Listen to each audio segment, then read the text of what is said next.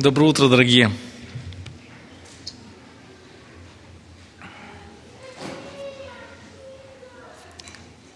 Прошел уже целый месяц, даже больше месяца, как наступил 22-й год. Я не знаю, ставили ли вы себе цели на Новый год? Были ли у вас какие-то обещания? Планировали ли вы что-нибудь? Иногда люди обещают сами себе или, может быть, своим близким, что в этом году они что-то поменяют в своей жизни. По статистике, 80% новогодних обещаний забываются ко второй неделе февраля. Завтра начинается вторая неделя февраля. Завтра, в понедельник, 4 из 5 новогодних обещаний будут безвозвратно забыты. Поскольку отечественной статистике мы не доверяем, приведу вам статистику из опроса, который был проведен в 2017 году в США. У людей спрашивали, какие обещания вы давали себе на Новый год. Как вы думаете, какое было самое популярное обещание, которое люди по статистике давали? Похудеть. Похудеть или начать правильно питаться. Вот какое обещание было самое популярное. На втором месте были обещания заняться саморазвитием и лучше распоряжаться деньгами. Второе-третье место. Заняться саморазвитием, лучше распоряжаться деньгами. Интересно, что успешно выполнят эти обещания, вот эти планы, около 10% людей. Плюс-минус. Всего лишь около 10% людей. 1 из 10 примерно из тех, кто собирался в этом году что-то поменять, обещал себе, близким, планировал, 1 из 10 примерно только достигнет цели. На самом деле нас с вами это не очень удивляет. Правда, когда вы слышите эти цифры, эти числа, это не то, что повергает вас в шок. Как? Всего лишь 1 из 10. Нас это не удивляет. Мы примерно такие же. Кому-то из нас не хватает выполнить задуманное, отсутствие терпения. Кто-то не умеет планировать, поэтому очень быстро потухает.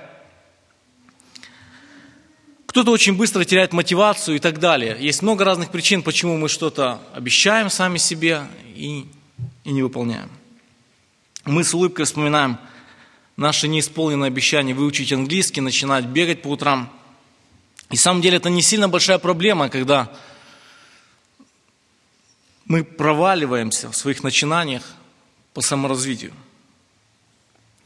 Однако намного большая проблема, когда мы раз за разом проваливаемся в том, когда следуем за Христом. Это намного большая проблема, когда мы раз за разом совершаем один и тот же грех. Иногда мы сожалеем об этом, о том, что согрешили в очередной раз все так же, как и раньше. Иногда мы сожалеем, иногда мы раскаиваемся, иногда мы даже обещаем, что больше не будем поступать так. Но проходит время, мы снова беремся за старое. Интересно, что это может длиться годами и даже десятилетиями. Верно будет сказать, что человек является не просто грешником, но настойчивым, упорным, или, если можно так сказать, упрямым грешником. Не просто грешником, но упрямым грешником. Сегодня мы с вами прочтем тексты, которые говорят о человеческом упрямстве, совершение греха, и на Бога, который богат милостью.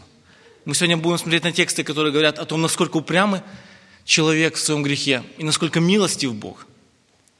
Проповедь называется «Бог упрямых грешников». Бог упрямых грешников.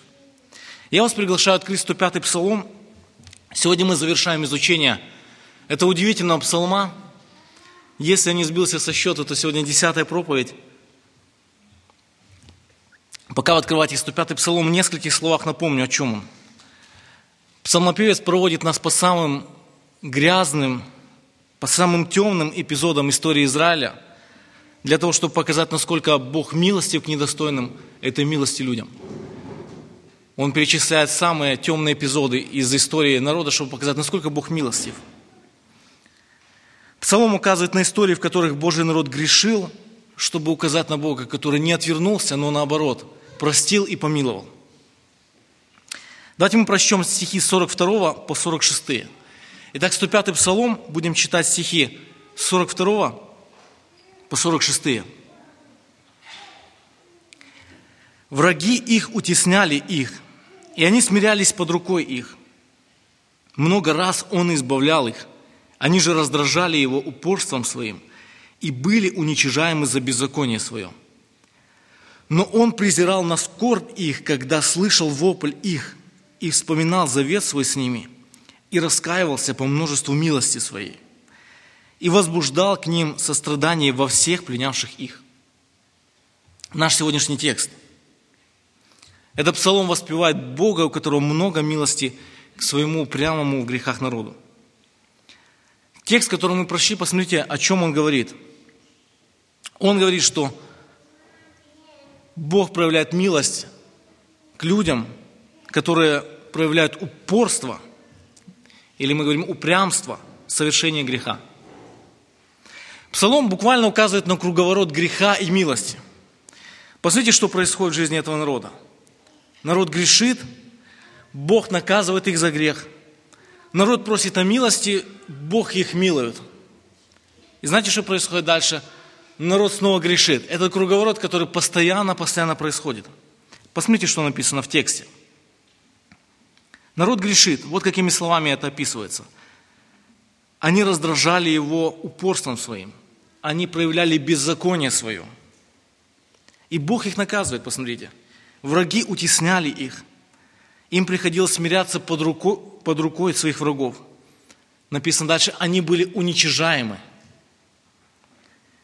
И тогда народ просит о милости. Посмотрите, что написано в псалме. Бог презирал на скорбь их, когда слышал вопль их. Здесь написано слово «вопль». И в ответ на эту просьбу Бог миловал. Посмотрите, написано, много раз Он избавлял их. Он вспоминал свой завет с ними и раскаялся по множеству милости своей. Раскаялся в значении отменял или облегчал то бремя, которое Он наложил на них по причине греха. Он возбуждал к ним сострадание во всех пленявших их. Вот об этом круговороте греха и милости рассказывает псалом. Для того, чтобы нам лучше увидеть Бога, который милует упрямых грешников, давайте посмотрим непосредственно на те события, о которых говорит псалом. Есть две самые популярные точки зрения о том, когда был написан этот псалом. Кто-то говорит, что во времена Давида, кто-то говорит, во времена, когда народ уже был пленен в Вавилон. Но так или иначе, если нам нужно увидеть вот этот круговорот греха и милости в жизни народа, то, наверное, самая лучшая книга, которая позволит нам это увидеть, это книга Судей. Давайте мы вначале посмотрим на книгу Судей, чтобы, во-первых, увидеть, как Божьей милости учит Ветхий Завет. И затем мы посмотрим о том, как Новый Завет учит о Боге, который милует упрямых грешников. Итак, Бог милует упрямых грешников. Я приглашаю вас открыть книгу Судей. Если у вас есть возможность, доставайте тексты. Мы сегодня будем обзорно пробегать по многим-многим стихам, чтобы увидеть вот эти круговороты греха и милости в жизни народа. Вооружитесь текстом Библии. В книге Судей мы посмотрим на 6 таких круговоротов, на 6 таких кругов, когда Божий народ грешил, был стесняем, затем просил о помощи, Бог их миловал. Итак, книга Судей рассказывает о том времени, когда Иисус Навин составился и умер. Божий народ перешел в обещанную землю, в обетованную землю. Там Иисус Навин составился и умер. Вслед за ним состарились и умерли его ровесники, те, кто был помладше, все те, кто был свидетелем чудес в пустыне. И смотрите, что происходит с Божьим народом после того, как умирают последние свидетели Божьих чудес в пустыне. Откройте 3 главу, мы прочтем с 7 стиха. 3 глава книги Судей, 7 стиха. Посмотрите, что написано. «И сделали сыны Израилевы злое пред очами Господа, и забыли Господа Бога своего, и служили Ваалам и Астартам». Андрей в прошлый раз немножко рассказывал, в чем была суть этого служения. То есть, начиная со 2 поколения, после того, как они приходят в землю, они перестают поклоняться Господу и начинают служить богам, которых они должны были уничтожить. Какую бы вы оценку дали такому поведению? Только-только умерли последние ветераны вот этого перехода через пустыню героического. И они сразу забывают Бога, начинают поклоняться вот этим мерзким божествам. 8 стих написан. «И воспылал гнев Господень на Израиля, и предал их в руки Хусарсофема, царя Месопотамского, и служили сыны Израилевы Хусарсофему 8 лет». Мы видим, как закручивается этот круговорот. Они грешат, и Бог наказывает их за их беззаконие. Он их стесняет. В 9 стихе написано. «Тогда возопили сыны Израилевы Господу». Возопили, то есть воззвали. Мы в псалме читали, вопль поднимался. Через 8 лет притеснения их сдавило так сильно, что они начали издавать вопль к истинному Богу. Дальше написано. «И воздвигнул Господь Спасителя сынам Израилевым, который спас их, Гафанила, сына Кеназа, младшего брата Халева. На нем был Дух Господень, и был он судьей Израиля. Он вышел на войну, и предал Господь в руки его Хусарсофема, царя Месопотамского, и преодолела рука его Хусарсофема, и покоила земля 40 лет. И умер Гафанил, сын Кеназа». Вот это круговорот греха и Божьей милости. Он заканчивается тем, что Бог не отвергает их. Он говорит, я вас привел в эту землю, почему мне не поклоняетесь? Нет, он их не отвергает, но когда они просят, он избавляет их. Бог проявляет милость к этим упрямым грешникам. Так заканчивается вот этот первый круговорот словами «покоила земля 40 лет». Кто-то спросит, почему 40 лет? Потому что столько лет им понадобилось, чтобы снова забыть о Боге. 40 лет им понадобилось, чтобы снова забыть о Боге. 30 лет назад, примерно 30 лет назад, было МММ, финансовая пирамида. Кто-то из вас даже не слышал. Вы можете на Ютубе посмотреть рекламные ролики. Очень много людей в Беларуси в меньшей степени вложили свои деньги и потеряли их. Если сегодня была бы все та же пирамида, и снова многие-многие люди вложились бы в нее, мы бы, наверное, смотрели на них, как на не совсем далеких людей, глупых людей. Вас что, ничему не учит история? Прошло несколько десятилетий, вы снова то же самое делаете, мы бы сказали. Проходит 40 лет, и эти же люди снова начинают грешить против Бога. Они снова забывают своего Избавителя. Первый круговорот вот этого греха и Божьей милости заканчивается словами «покоила земля 40 лет». И посмотрите, мы видим второй эпизод, начиная с 12 стиха. 3 глава, 12 стих, посмотрите. «Сыны Израилевы опять стали делать злое пред очами Господа.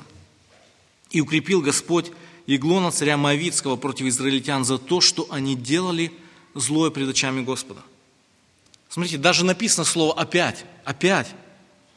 Они опять грешат, и Бог опять их наказывает. Бог их опять наказывает, Бог опять стесняет их. В 14 стихе, посмотрите, написано, «И служили сыны Израилевы Иглону, царю Моавитскому, 18 лет». В этот раз уже не 8 лет, а 18 лет они терпят, чтобы обратиться к Господу. Они 18 лет грешат и терпят перед тем, как начинают просить Бога о милости. 15 стих написан. «Тогда возопили сыны Израилевы Господу, и Господь воздвигнул им спасителя Аода». Дальше написана история о том, как Бог спасает их через судью Аода. Посмотрите чуть ниже, 30 стих, самый конец главы. 3 глава, 30 стих, написан конец этой истории. «Так смирились в тот день моавитяне пред Израилем, и покоилась земля 80 лет». 80 лет. Нам кажется, вот уже есть какой-то прогресс. Уже 80 лет они более-менее служат Богу. На самом деле 80 лет... Это потому, что вот этот вот судья Аод, просто он столько прожил. Если бы он прожил меньше, числа были бы другие. Посмотрите, с чего начинается третий круговорот этого греха и Божьей милости. 4 глава, 1 стих. Мы уже видим третий заход на вот этот бесконечный, кажется, круг. «Когда умер Аод, сыны Израилевы стали опять делать злое пред очами Господа». Он жил, они как-то держались. Он умирает, они, написано, опять начинают делать злое. Они опять грешат и опять несут наказание за беззаконие. 2 стих написан. «И предал их Господь в руки Иавина, царя Хананского». Упрямый в своих грехах народ терпит 20 лет, чтобы не обращаться к Богу. Посмотрите, в 3 стихе написано: «И возопили сыны Израилевы Господу, ибо у него было 900 железных колесниц, и он жестоко угнетал сынов Израилевых 20 лет». Бог слышит, как они к нему обращаются, как они плачут, как они вопят, как они жестоко угнетаемы. И Бог посылает им избавление через Девору и Варака. Прочтите эту историю, если вы не знакомы с ней. Конец этого этапа круговорота греха и милости описан в стихе 5.31. Перелистайте вперед, 5 главу. В самом конце 5 главы 31 стих написано: «Покоила земля 40 лет». Покоила земля 40 лет. Это только 5 глава, мы понимаем, что на этом не конец. Очередной 4 эпизод наступает, как мы увидели, через 40 лет. Бог их спас, они более-менее 40 лет держались. 6 глава, 1 стих, посмотрите, что написано. «Сыны Израилевы стали опять делать злое пред очами Господа, и предал их Господь в руки мадианитян на 7 лет». Упрямый народ грешит, Бог наказывает их через мадианитян. Написано, что они совершали набеги, обкрадывали народ. Они догола обкрадывали их. Им приходилось даже убегать, мы бы сказали, приходилось уходить в партизаны, да, только не в леса, а в горы. Вот так они жили несколько лет. В 6 стихе написано, до какой степени они дошли. «Весьма обнищал Израиль от мадианитян, и возопили сыны Израилевы Господу». Они снова в этом круге, в этом круговороте. Интересно, здесь написано, что Бог выговаривает им. Он не просто слышит их вопль и спасает их, Он им выговаривает за то, что они пренебрегают Его милостью. Но Он все равно их спасает. Он посылает им судью Гидеона, который избавляет вот этот вот упрямый в своих грехах народ. Пролистайте на 2 главы вперед. 8 глава, 8:28. Написано, чем заканчивается вот этот эпизод, этот очередной этап, 4, как мы уже посчитали. 8:28 написано. «Так смирились мадианитяне пред сынами Израиля и не стали уже поднимать головы своей. И покоила земля 40 лет во дни Гедеона». Пока был этот судья жив, они как-то держались. Покоила земля 40 лет. Но повествование книги «Судей» не останавливается. И мы читаем все тот же сюжет в 5 раз. Откройте 10 главу, 6 стих, 10 глава, 6 стих. «Сыны Израилевы продолжали делать злое пред очами Господа и служили Ваалам и Астартам, и богам арамейским, и богам сидонским, и богам моавитским, и богам аммонитским, и богам филистимским. А Господа оставили и не служили Ему». И вот как Бог их наказывает. 7-8 стих, посмотрите. «Воспылал гнев Господа на Израиля, и Он предал их в руки филистимлян и в руки аммонитян. Они теснили и мучили сынов Израилевых с того года 18 лет». Они грешат, они опять грешат, они забывают Бога, они не служат Ему. И Бог наказывает их, и через 18 лет они обращаются к Нему. В 10 стихе посмотрите, что написано. «Возопили сыны Израилевы Господу и говорили: согрешили мы пред Тобою, потому что оставили Бога нашего и служили Ваалам». Интересно, на это Бог им отвечает: «Хватит, я больше не буду вас спасать. Хватит, я больше не буду вас спасать. Пускай вас спасают боги, которым вы поклонялись все эти годы». Кто-то скажет: «Ну, наконец-то, давно уже пора, я уже устал от этого всего, давно уже было пора так сделать». Такой упрямый народ, сколько можно. Мы читаем 15-16 стихи. «И сказали сыны Израилевы Господу: согрешили мы, делай с нами все, что тебе угодно, только избавь нас. И отвергли от себя чужих богов и стали служить Господу». И вот что написано дальше, в 16 стихе. «И не потерпела душа его», то есть душа Божия, «страдания Израилева». Написано, что не потерпела душа Божия страдания. И Бог спасает их через судью по имени Иефай. Прочитайте эту историю, если вы ее не помните или не знаете. И Бог их снова спасает. Бог их снова спасает. Но даже этих 5 эпизодов мало. Книга «Судей» рассказывает нам еще о 6 эпизоде. Об этом 6 круговороте, как никто не учится, и все так же продолжает грешить. Откройте 13 главу, в самом начале написаны такие слова. 13 глава книги Судей, 1 стих. «Сыны Израилевы продолжали делать злое». Они продолжали делать злое пред очами Господа. «И предал их Господь в руки филистимлян на 40 лет». В то время Бог дал им судью Самсона. Самсон был самым настоящим сыном своего упрямого в грехе народа. Книга Судей описывает, как он прожигает свою жизнь, как он тратит свои силы, как он растрачивает сам себя. Но когда наступает день расплаты за глупость и за беспечность, он взывает к Богу. Посмотрите, что написано, 16 глава, отлистать чуть-чуть вперед, 16 глава, 28 стих. Самсон как бы от лица всего народа, поскольку это было притеснение всего народа, а не его одного, молится и просит Бога о милости. Судьи 16:28.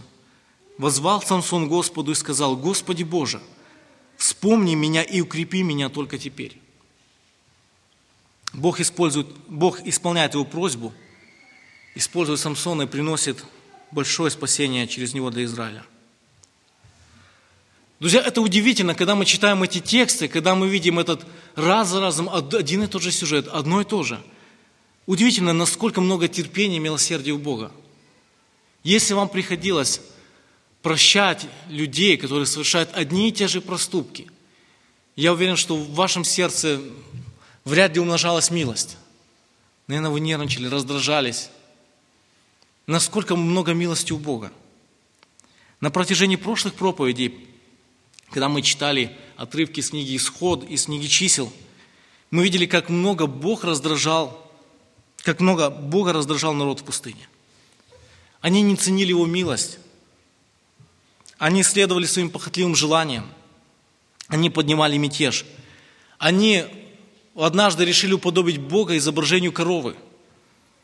Они проявляли неверие. Они занимались поклонением идолов. Они были легкомысленны к Божьим обещаниям. Сейчас мы видим 6 эпизодов, когда они упрямствуют в грехе из книги Судей, когда они уже получили обещанное. Интересно, затем будут столетия подобных круговоротов греха и милости во времена царей, когда они будут грешить, и Бог будет их прощать. Не будут грешить, Бог будет их прощать. Друзья, 2 вывода перед тем, как мы пойдем дальше. 2 вывода из этих стихов, которые мы читали.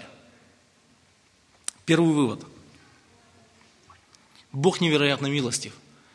Самый очевидный вывод, который мы делаем, глядя на эти тексты, Бог невероятно милостив. Это не означает, что Бог настолько добр, что Ему не важно на грехи людей, что Он закрывает глаза на беззаконие народа. Нет, то, что Бог невероятно милостив, означает, что каждый раз, когда люди просят Его о милости, Он их прощает и милует. Каждый раз. Подумайте о Боге именно в масштабе Писания, как Библия показывает нам Бога. Насколько обширно сердце милостивого Господа. Может быть, вы такой человек. Может быть, вы упорствуете в грехе. Может быть, вы сейчас, как этот народ в книге Судей, сжимаемый Богом с каких-то сторон. Может быть, Бог сжимает вас, ожидая, что вы наконец-то смиритесь и будете просить у Бога милости. Может быть, Бог сейчас наказывает вас за ваше непослушание. Друзья, обратитесь к Богу, потому что Он даст вам свою милость. У Него невероятно милостивое сердце. Может быть, у вас за спиной десятилетия безбожной жизни. У Господа есть милость для вас. Это первый вывод, который мы видим очевидно из этих стихов. У Бога есть много милости для человека, который грешит много, постоянно, является упрямым в грехе человеком. Второй вывод. Человеческая настойчивость или упрямость в грехе невероятно сильная. Упрямство в отвержении Бога, вот что мы видим из этого текста. Это второе очевидное, что бросается нам в глаза. Упрямство в отвержении Бога. Насколько надо быть упрямым человеком, чтобы вот так поступать раз за разом, когда мы читаем.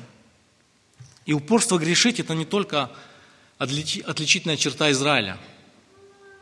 Это черта каждого человека, это то, что нам досталось от ветхого Адама. Псалмопевец, псалом, который мы читали, он об этом говорит. Наши отцы грешили, и он не говорит, ну мы не такие. Он говорит, и мы такие же, и мы точно так же грешим, Боже, помилуй нас. Об этом 105-й псалом. Наши отцы грешили, Ты их миловал, и мы сейчас такие же. Мы не стали лучше, помилуй нас. Итак, мы упрямые грешники, но Бог невероятно милостив. Это то, что мы видим, читая вот эти тексты, читая 105-й псалом, читая эти иллюстрации, о которых говорит псалмопевец. Многие из вас понимают, что значит быть в этом круговороте. Когда вы грешите, Бог вас милует.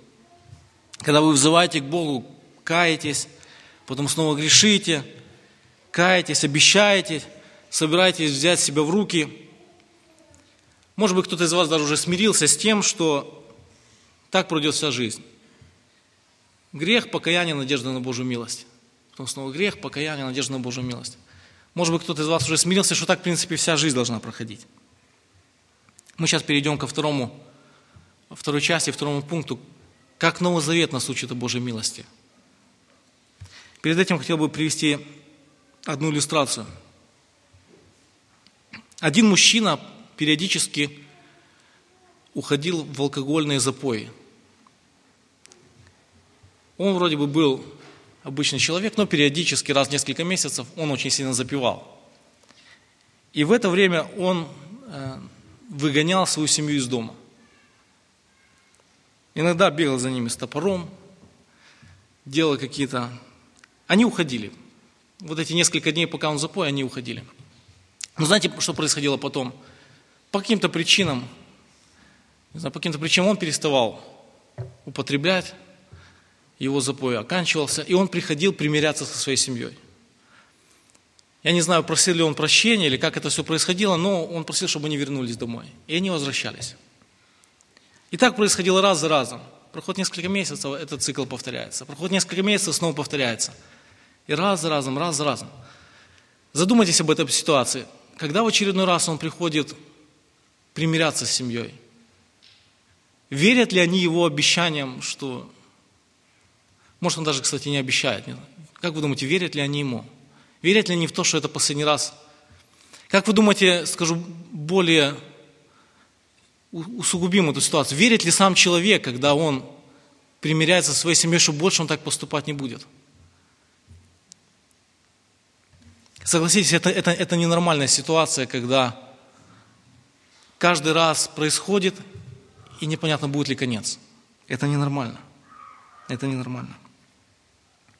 Этот круговорот греха и просто милости без всякого избавления – это не то, чему учит Новый Завет. Но Новый Завет учит, что Христос спасает людей из этого круговорота. После того, как приходит Христос, есть надежда не просто грешить, быть наказываемым, получать милость и снова грешить. Написано, что Христос спасает нас из этого круговорота. Давайте посмотрим на один замечательный текст, который записан в послании к Титу. Откройте, пожалуйста, вместе со мной послание к Титу. Обычно этот текст читают, потому что он замечательный тем, что ясно учит о том, что Иисус Христос является Богом. Но сегодня мы не будем акцентировать внимание на этой идее, то, что Христос является Богом, но посмотрим на этот текст более широко. Откройте послание к Титу, и мы будем читать 2 главу. Во 2 главе этого послания, пока вы открываете, я напомню, о чем он. Во 2 главе этого послания апостол Павел просит Тита учить свою церковь, Тит был пастором, он просит учить церковь праведной жизни. Он говорит, Тит, это во 2 главе, он говорит, Тит, учи, чтобы твои члены церкви были добрыми, целомудренными, не клеветали, проявляли любовь и так далее. Много-много-много чего делали. Он говорит, Тит, учи свою церковь, чтобы они жили вот такой жизнью. Он поднимает очень сильно планку морали, планку праведности. Он говорит, пусть они поступают вот так, вот так, вот так. Учи этому. А Тит в то время был служителем на острове Крит. Он мог бы возразить, Павел, но даже самые религиозные иудеи на твоей родине не поступают так. Почему бы твоим отцам так не поступать? Даже самые религиозные люди так не поступают. А ты хочешь, чтобы я учил этому вот этих похотливых, разнузнанных греков? Интересно, что в 1 главе послания к Титу там Павел сам говорит, что жители этого острова, они очень сильно развращенные. У них есть очень скверный характер. Но Павел говорит, учи их, чтобы они поступали именно так, чтобы они следовали вот этим высоким стандартам. И ответ, почему же эти стандарты следует ставить, почему следует учить вот такой жизни. Ответ на этот гипотетический вопрос записан во второй половине этой второй главы. Павел говорит, учи вот этому, вот этому, вот этому. И почему? Потому что. Давайте прочтем почему. С 11 по 14 стихи. Послание к Титу, 2 глава, с 11 по 14 стихи. Почему мы можем надеяться на вот эти изменения? Написано, «Ибо явилась благодать Божия, спасительная для всех человеков, научающая нас, чтобы мы, отвергнув нечестие и мирские похоти, целомудренно, праведно и благочестиво жили в нынешнем веке, ожидая блаженного упования и явления славы великого Бога и Спасителя нашего Иисуса Христа, который дал себя за нас, чтобы избавить нас от всякого беззакония и очистить себе народ особенный, ревностный к добрым делам». Давайте мы немножко проведем время в рассматривании этого текста. Как я говорил, начинается со слова «ибо», потому что он отвечает на вопрос, почему следует ожидать, что люди не просто будут каяться и потом снова грешить, каяться, и потом снова грешить. Почему следует ожидать, что не будет этого бесконечного цикла, как мы читали до этого, но люди будут изменяться и соответствовать новым стандартам, соответствовать Божьим ожиданиям. Я хочу, чтобы мы увидели три истины в этом тексте. Первое. Благодать является. Написано, что благодать является. Посмотрите на 11 стих. Благодать явилась через Иисуса Христа. Речь не идет о том, что раньше у Бога не было благодати, но пришел Иисус Христос, и вдруг появилась благодать. Здесь написано слово «явилась», в значении «была выставлена на показ». Если раньше она была неочевидна, то после того, как пришел Христос, после того, что Он сделал, Божья благодать, она стала превознесена. Когда мы смотрим на Христа, мы видим эту благодать. Иисус Христос показал Божью благодать во всем великолепии. Благодать, которая здесь написана, это не что-то тайное, особое, что Бог дает каким-то, не знаю, людям, которые совершили какой-то тайный обряд. Или еще это благодать, которая явлена через личность Иисуса и через крест Голгофы. Когда люди осознают, кто такой Христос, и что Он сделал на кресте, в их жизнь приходит эта благодать.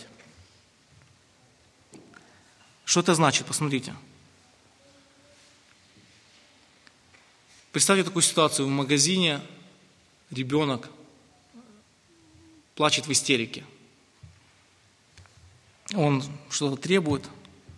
И родители как бы так смущенно говорят, ну ничего, перерастет. Капризный ребенок перерастет и станет более послушным. Когда мы смотрим на этот текст, мы понимаем, если в жизни такого человека, маленького человека, не явится благодать, у нас нет оснований ожидать, что он выйдет из этого круга греха, наказаний, милости и снова греха. Если в жизни такого человека не явится эта благодать Христа, никаких нету оснований ожидать, что перерастет и станет лучше. Кто-то из девушек смотрит на парня-бездельника и думает, я выйду за него замуж, он изменится. Он станет любящим, заботливым мужем. Но если в жизни этого парня-бездельника не явится благодать Иисуса Христа, нету никаких оснований, будет очень наивно ожидать, что он изменится. Он выйдет из этого круга бесконечного, как мы читали в книге Судей. Но и наоборот, смотрите, что это означает. Нам стоит ожидать, что если в жизнь человека явилась благодать, то есть, если человек узнал о Христе, то в его жизни происходит что-то особенное. Мы вправе ожидать, что такой человек начнет побеждать грех. Друзья, явилась ли в вашу жизнь вот эта благодать, о которой написано в этом стихе? Осознали ли вы, что сделал Христос? Если вы не поняли Евангелие, если вы не совсем понимаете, кто такой Христос, что Он сделал, Это означает, что благодать все еще не явилась к вам. Она все еще не явилась в вашу жизнь. И вы обречены быть в этом круговороте греха, как мы читали до этого. Любые изменения в вашей жизни возможны будут только, если Бог сожмет вас, надавит. Первое наблюдение, которое мы видим из этого текста, через Христа является благодать. И без этого ничего не происходит. Без этой благодати ничего не происходит. Без Христа, без Евангелия, без Его жертвы на кресте люди обречены быть в этом круге. Давайте посмотрим на 12-13 стихи. Второе, что мы здесь видим. 12-13 стих. Благодать действует. Посмотрите, что написано. Написано, что она научает, она действует. Кто-то скажет, ну и закон до Христа научал. Что значит, что благодать научает? И закон научал. Закон тоже говорил, это неправильно, это правильно, поступай так или не поступай так. Разве не учили не грешить 10 заповедей? Слово «научал» в этом тексте лучше понимать, как воспитывает. Научает, значение воспитывает. То есть благодать не просто вещает тезис из кафедры, как я вам сейчас рассказываю. Я не благодать, да, я просто пересказываю. Но благодать, она воспитывает. Закон учил, живите целомудренно, живите благочестиво, отбросьте похоти и так далее. Но благодать воспитывает, она берет за руку и показывает, как это можно делать. Как можно жить не для себя, а для Христа. Как можно отказаться от похоти мира и слушать заповеди. Она учит, она воспитывает. И сейчас очень важная мысль, очень важное наблюдение из этого текста. Если вы хотите, чтобы благодать воспитывала вас, учила, как можно жить на самом деле иначе, то вы должны наполняться этой благодатью. Вы должны пропитаться Христом.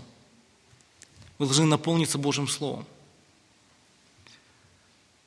В том числе приходите на домашние группы, кстати, по четвергам. Мы вместе разъясняем друг другу Евангелие, и это Евангелие воспитывает нас. Воспитывает, оно учит, как можно жить иначе. Мы видим в этом тексте, что благодать является из этого, и с этого начинаются любые изменения. И благодать действует. И третье, последнее, посмотрите на 14 стих. Благодать приводит к изменениям.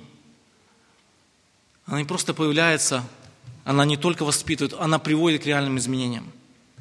Цель Христа в том, чтобы из упрямых грешников сделать ревностных поклонников. Посмотрите, о чем говорит 14 стих. Из упрямых грешников сделать ревностных поклонников. Обратите внимание, Бог не просто взял и выбрал самых неупрямых из всех грешников, самых более-менее покладистых. Нет, Христос взял нас, упрямых грешников, и избавил от греха, затем начал очищать. Он собрал себе народ, написано, который ревностен к добру. В другом переводе слово «ревностный» к добру написано «желающий делать добро». Бог делает из упрямых грешников людей, которые желают делать добро. Благодать приводит к изменениям. Христос не просто прощает, но Христос изменяет. Бог не просто милует упрямых грешников. Бог изменяет упрямых грешников через Христа. Подумайте о своей жизни. Вот в свете того, о чем мы прочитали. Подумайте о своей жизни. Где вы постоянно промахиваетесь? Где вы постоянно проявляете вот это упорное, упрямое, настойчивое непослушание? Где вы похожи на этих израильтян из книги Судей? Где вы постоянно упрямитесь в грехе? Может быть, вы сварливый человек и уже смирились с тем, что в вашем доме постоянно разговаривают на повышенных тонах из-за вас. Может быть, вашу жизнь сопровождает тайная похоть кому-то или чему-то. Может быть, вы не способны отказываться от удовольствий, поэтому вы постоянно переедаете или смотрите сериалы целыми сезонами, ложитесь спать позже необходимого, и это образ вашей жизни, постоянно одно и то же. Может быть, у вас в мыслях, извините, это такое слово «бардак», и ваша вера – это просто набор каких-то противоречивых религиозных убеждений. И вы уже свыклись с этим, что у вас в голове ваша вера – это какой-то бардак, набор каких-то убеждений. Может быть, вы не любите людей и никогда никому не рассказываете об Иисусе Христе. И вы уже свыклись, это ваш образ жизни. Может быть, вы вспыльчивый человек и не умеете терпеть. И вы, и ваши родные к этому привыкли, воспринимать это как должное. Может быть, вы не любите своего мужа, или вы не заботитесь о своей жене. Может быть, вы с постоянством выкидываете фокусы, после которых окружающие говорят, что это за христианин такой. Может быть, это сопровождает вашу жизнь. Когда мы читаем о этой благодати, которая не просто позволяет быть прощенным, но которая приносит реальные изменения в жизнь, можем сказать, что в какой бы ситуации вы ни находились, Господь способен изменить вас. Из упрямого грешника сделать страстного поклонника. Подумайте об этом. Подумайте об этом в свете ваших самых укорененных грехов. Божья благодать способна сделать из упрямых и самых упрямых грешников страстных поклонников. Так, дорогие, две истины, о которых мы сегодня читали, о которых мы рассуждали. У Бога есть милость для упрямого грешника. И второе, у Бога есть благодать, чтобы изменить упрямого грешника. У Бога есть милость для упрямого грешника, есть благодать, чтобы изменить упрямого грешника. В завершение я прочту два стиха 105-го псалма, с которым мы начинали чтение. В 105-м псалме написано: «Блаженны, хранящие суд и творящие правду во всякое время. Благословен Господь, Бог Израилев, от века и до века, и да скажет весь народ: Аминь, Аллилуйя». Друзья, давайте помолимся, приглашаю вас подняться. Наш Господь благословенный, нет Бога, в чем сердце было бы больше милости к нам. Боже, читая обличение закона Твоего, наблюдая за своей жизнью, не находим себя ревностными следователями за Тобой, но часто находим себя упрямыми грешниками, похожими на этот народ, который был похотлив в пустыне, не слушал Тебя в обетованной земле. Но, Боже, находим в Иисусе Христе источник благодати, находим в Христе надежду на то, что будем не просто постоянно каяться, получать от Тебя милость, которой много у Тебя, Господь, но и имеем надежду на то, что Ты изменишь нас.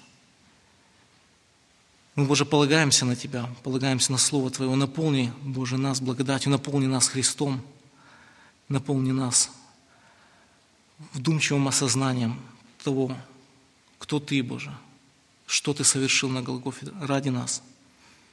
Пусть, Боже, Слово Твое пропитывает нас, пусть, Боже, Слово Твое изменяет нас, делает из упрямых, настойчивых грешников, ревностных поклонников Тебе, желающих добрых дел ради Тебя, Господь. Молимся с полной надеждой, зная о Твоем сердце, милующего Господа. Аминь.